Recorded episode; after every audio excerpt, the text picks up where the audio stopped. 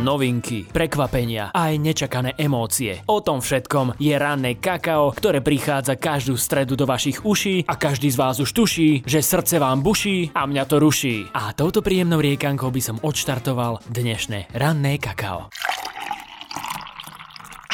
Robert Fico sa nikdy neštítil luxusu, a to aj napriek tomu, že ide o politického bezdomovca. Tento fakt celému Slovensku ex-premiér pripomenul videami z tureckého hotela Six Senses Kaplankaja. Tvrdí, že bol na služobke, ktorá súvisela s jeho advokátskou činnosťou. Nadáciu Zastavme korupciu však zaujíma, kedy vlastne začal Fico vykonávať advokátsku činnosť. Ksenia Makarová z nadácie vysvetľuje, že sa ex-premiér doteraz tváril, že nemal v tejto súvislosti žiaden príjem. Bude teda zaujímavé sledovať, ako sa Robko vysporiada s príjmami za tento rok. My sme neotáľali a v novom článku sme sa pozreli na iné luxusné nehnuteľnosti, ktoré sa šéfovi Smeru zapáčili. Ak sa vynorí prepojenie Fica na zaujímavú nehnuteľnosť, vždy má vysvetlenie. Ním však takmer nikdy neuspokojí novinárov ani verejnosť. Svoje pochybnosti majú aj odborníci. Politológ Radoslav Štefančík pre StartUp priznal, že bytová otázka Fica skutočne vyvoláva polemiku. Robo inak ešte má tu pristávaciu plochu pre vrtuľníky v podobe terasy? Či už nemá? Dodal, že nejde len o bývanie, ale o celý jeho život. Život. Robert Fico je dlhé roky verejný funkcionár, jeho príjmy by sa pri menšej námahe dali spočítať možno za celých tých tridsať rokov, ako je v politike. Spôsob jeho života však svedčí o tom, že si žije nadpomery, ktoré mu vyplývajú z majetkových priznaní. No a my sme si na to posvietili trošku viac, v novom článku na našom webe sme sa pozreli na iné luxusné nehnuteľnosti, ktoré sa šéfovi Smeru zapáčili.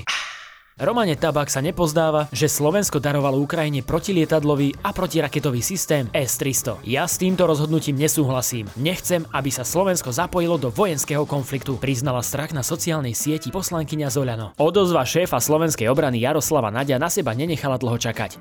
Ja som si vždy vážil odbornosť Romany v raketových systémoch, špeciálne tenisové rakety sú jej domena a nech sa drží tejto, tejto témy a tam má čo komu, aj odborne k tomu, čo povedal. A ostatné veci necháme odborníkom. Povedal Naď.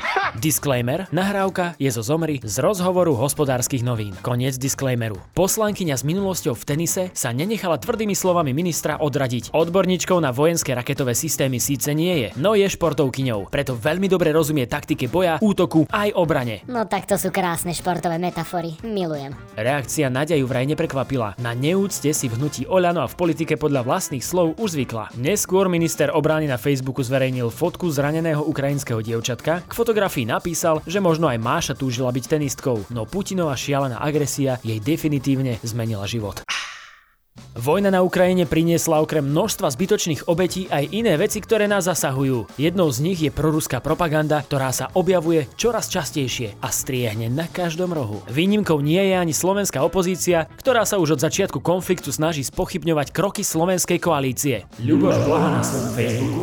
Prepačte, nejako mi vypadáva signál. Ospravedlňuje Rusko a označuje prezidentku Zuzanu Čaputovú za americkú špionku. Nezaostávajú však ani Fico či Pellegrini. Propaganda sa však netýka už len politických predstaviteľov, trolov na sociálnych sieťach či dezinformačných webov. Kým doteraz sa objavovala najmä na internete, nachádza si už aj inú cestu. Obyvatelia západoslovenského mesta Vrbové si ju prečítali čiernu na bielom, a to doslova. V schránkach im totiž pristál list od anonymného odosielateľa. Bohužiaľ, tentokrát nešlo o žiadnu reklamu na bambusové ponožky, aj keď výpovedná hodnota je podobná. Odosielateľ listu nešetril slovami, ktorými obhajoval vojenskú operáciu na Ukrajine. V úvode listu sa píše: fašistickým vládam západu na čele s ú es á sa konečne podarilo vyprovokovať Ruskú federáciu k invázii na územie Ukrajiny. Uvedomte si, že toto územie patrí Rusku. Autor listu má tiež jasno v tom, ktoré informácie sú dôveryhodné. A ako v liste píše, rozhodne to nie sú slovenské médiá. Tie podľa neho denne klamú a prekrúcajú fakty. Ako to už pri proruskej propagande býva, západu podľa nej nejde o blaho ukrajinských občanov. Podobne to je opísané aj v tomto liste. Podľa jeho autora západ len uvrhol Ukrajinu do obrovského chaosu a biedy. Viac o tomto novodobom Ezopovi, ale aj o tom, čo si obyvatelia Vrbového našli v schránkach, si prečítate v článku na našom webe.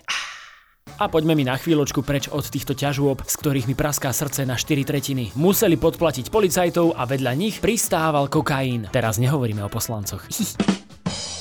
Slováci prešli svet v dvadsaťdvaročnej korzičke. Vydali sa na cestu naprieč svetom, no plán im prekazila pandémia koronavírusu v Mexiku. S osobným autom však precestovali mimo Slovenska osemdesiatšesť tisíc kilometrov cez štyridsaťjeden krajín plus jedenásť štátov ú es á a dvadsať štátov Mexika. Spolu na ceste okolo sveta strávili päťstodvadsaťosem dní a sú pravdepodobne prví Slováci, ktorí obišli planetu osobným autom zo Slovenska na Slovensko. Ich cestovateľský príbeh začal dvojmesačnou stážou na ostrove Malta. Neskôr Pavol Balajka a Ivana Kohútová kúpili The Most Legendary Opel Corza s rokom výroby deväťdesiatsedem. Teraz neviem, či je odvážnejšie precestovať svet, alebo ísť na aute z roku deväťdesiatsedem. Tak či onak, zavítali za severný polárny kruh a potom okolo sveta. Plán cesty, ktorá viedla cez Áziu a pokračovala v Severnej Amerike, ukončila až pandémia koronavírusu. Pavlovi a Ivane sa tak nepodarilo dokončiť panamerickú diaľnicu a z Mexika sa presunuli domov na Slovensko. Napriek tomu to vyzerá tak, že sú prvá čisto slovenská dvojica, ktorej sa takéto šibalstvo podarilo. V V rozhovore nám Pavol prezradil, ako ich dobrodružstvo vyzeralo. A vy tento rozhovor nájdete v sekcii Premium.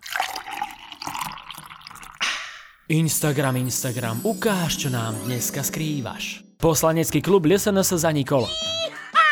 Píše na sociálnej sieti poslanec Gábor Grendel. Dnes som v zastúpení predsedu Národnej rady Slovenskej republiky podpísal rozhodnutie o zániku mandátu Mariána Kotlebu a zároveň aj rozhodnutie o zániku poslaneckého klubu ĽSNS. Marián Kotleba prišiel odsúdením za úmyselný trestný čin o poslanecký mandát. Do momentu zloženia sľubu jeho náhradničky nemá poslanecký klub ĽSNS zákonom predpísaný počet poslancov, ktorý je potrebný na ďalšiu existenciu poslaneckého klubu. Jeho kolegovia sa tak stávajú nezaradenými poslancami. Kotlebová náhradnička môže zložiť sľub dvadsiateho šiesteho apríla v prvý deň najbližšej parlamentnej schôdze. Mariána Kotlebu, šéfa ĽSNS, odsúdili v kauze rozdávania šekov. Na základe rozhodnutia Najvyššieho súdu Slovenskej republiky si Kotleba odpiká podmienečný šesťmesačný trest odňatia slobody s jeden a pol ročnou skúšobnou dobou. Ale by the way, Marián je vinný z prečinu prejavu sympatie k hnutiu smerujúcemu k potlačeniu základných práv a slobôd. Prichádza veľká zmena. Unikátna jednodňová diaľničná známka uľahčí dovolenky v Európe. Tak volajte Draganovi do Chorvátska, že už ideme!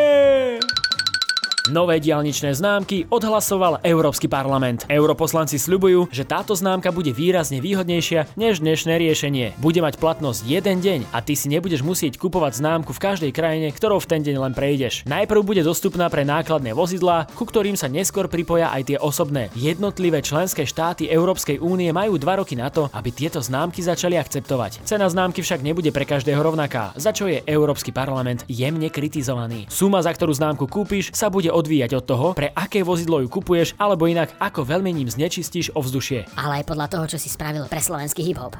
Cena sa bude odvíjať od toho, či jazdíš na naftu, benzín alebo na hybridný pohon. Cieľom novej legislatívy je, aby platil znečisťovateľ.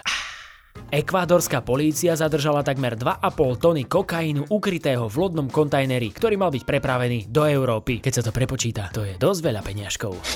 Oznámilo to v nedeľu ekvádorské ministerstvo vnútra. Policajti našli drogy v prístave na tichomorskom pobreží krajiny počas prehliadky kontajnera naloženého banánmi, určenými na vývoz do Belgicka. Tak dúfam, že na tie banániky sa trošku nepreprášilo. Inak pri zásahu zadržali jednu osobu. Za hlavnú krajinu pôvodu kokainu sa považuje Kolumbia, ktorá susedí s Ekvádorom, a to pred Peru a Bolíviou, kde sa tiež pestuje koka. No a veľkú časť kokainu pašujú drogové kartely z Južnej Ameriky do Spojených štátov a Európy.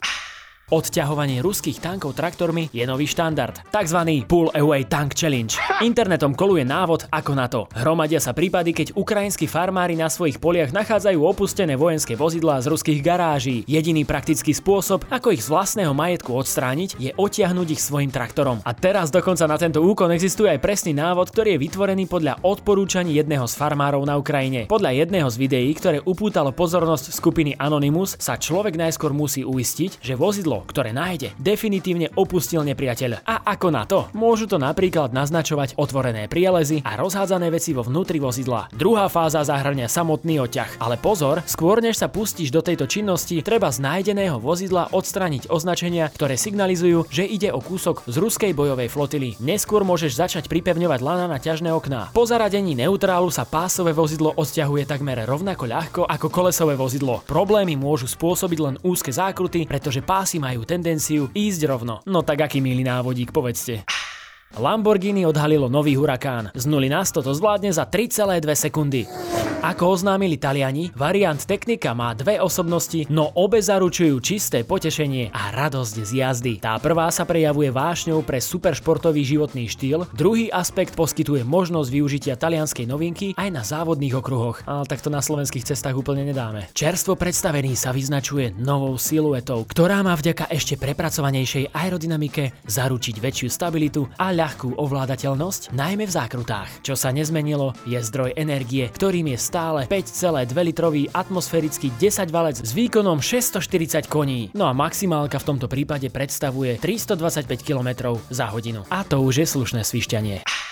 Keď už sme sa dnes bavili o tom daňovom priznaní Roberta Fica, tak sa poďme pozrieť aj na Vladka Putina, ktorý vraj za rok dvetisícdvadsaťjeden zarobil menej ako Čaputová či Zeman. Rusko v piatok zverejnilo platy svojich najväčších politických špičiek. Medzi nimi nechýba ani ruský prezident Vladko Putin. Zarazí fakt, že podľa oficiálnych čísel mu za rok dvetisícdvadsaťjeden na účet cinklo menej rubľov ako napríklad jeho hovorcovi či premiérovi Ruska. A to mi nevychádza. Tak ale tu už je očividné, že Vládkové oficiálne zárobky smrdkajú ako tie Robkové. Po prepočte na euro v súčasnosti platovo Putina prevyšuje aj český prezident Miloš Zeman, ale aj slovenská hlava štátu Zuzka Čaputová.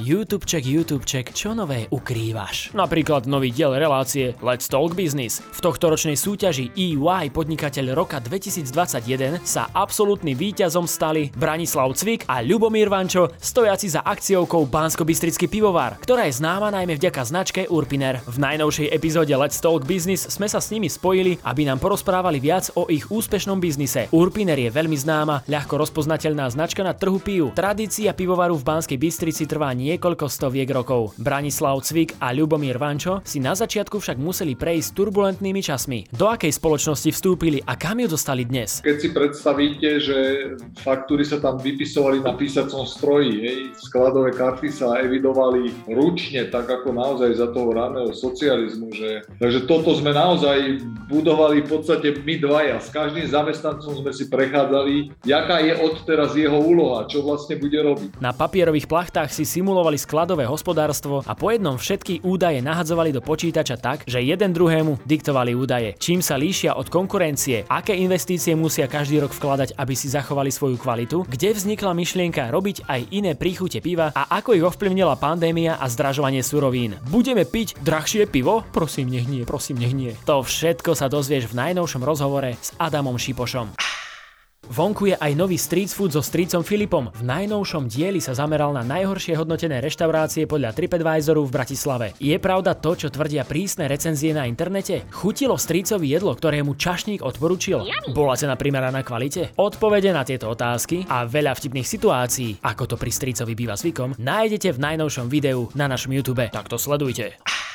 Žiaľ, vyzerá to tak, že väčšina Maďarov si povedala, že lacné kúrenie, lacná nafta, lacný benzín sú pre nich osobne dôležitejšie ako znásilnené bábätka na Ukrajine. Hovorí Arpád Šoltés v najnovšom rozhovore StartUp diskusný klub, v čom prirovnáva Slovákov k Maďarom a ako to podľa neho dopadne na Ukrajine. Podľa Šoltésa západné krajiny nemajú odvahu a čakajú, kým sa rozhodne Putin. Čo hovorí na slovenských politikov, ktorí hovoria o mierových riešeniach a ako momentálne hodnotí Fica, Pellegrini či Hegera. Asi aj oni majú pred tým Rúskom istý rešpekt, že chápu, že keby sa Slovensko stalo, že súčasťou Rúska, že aj ani ich život by nebol, že úplne istý v tých podmienkach, lebo to, v týchto diktatúrach si naozaj nikto nemôže byť istý e, ničím. Ak vás to zaujíma, tak viete, kde máte hľadať na našom YouTube.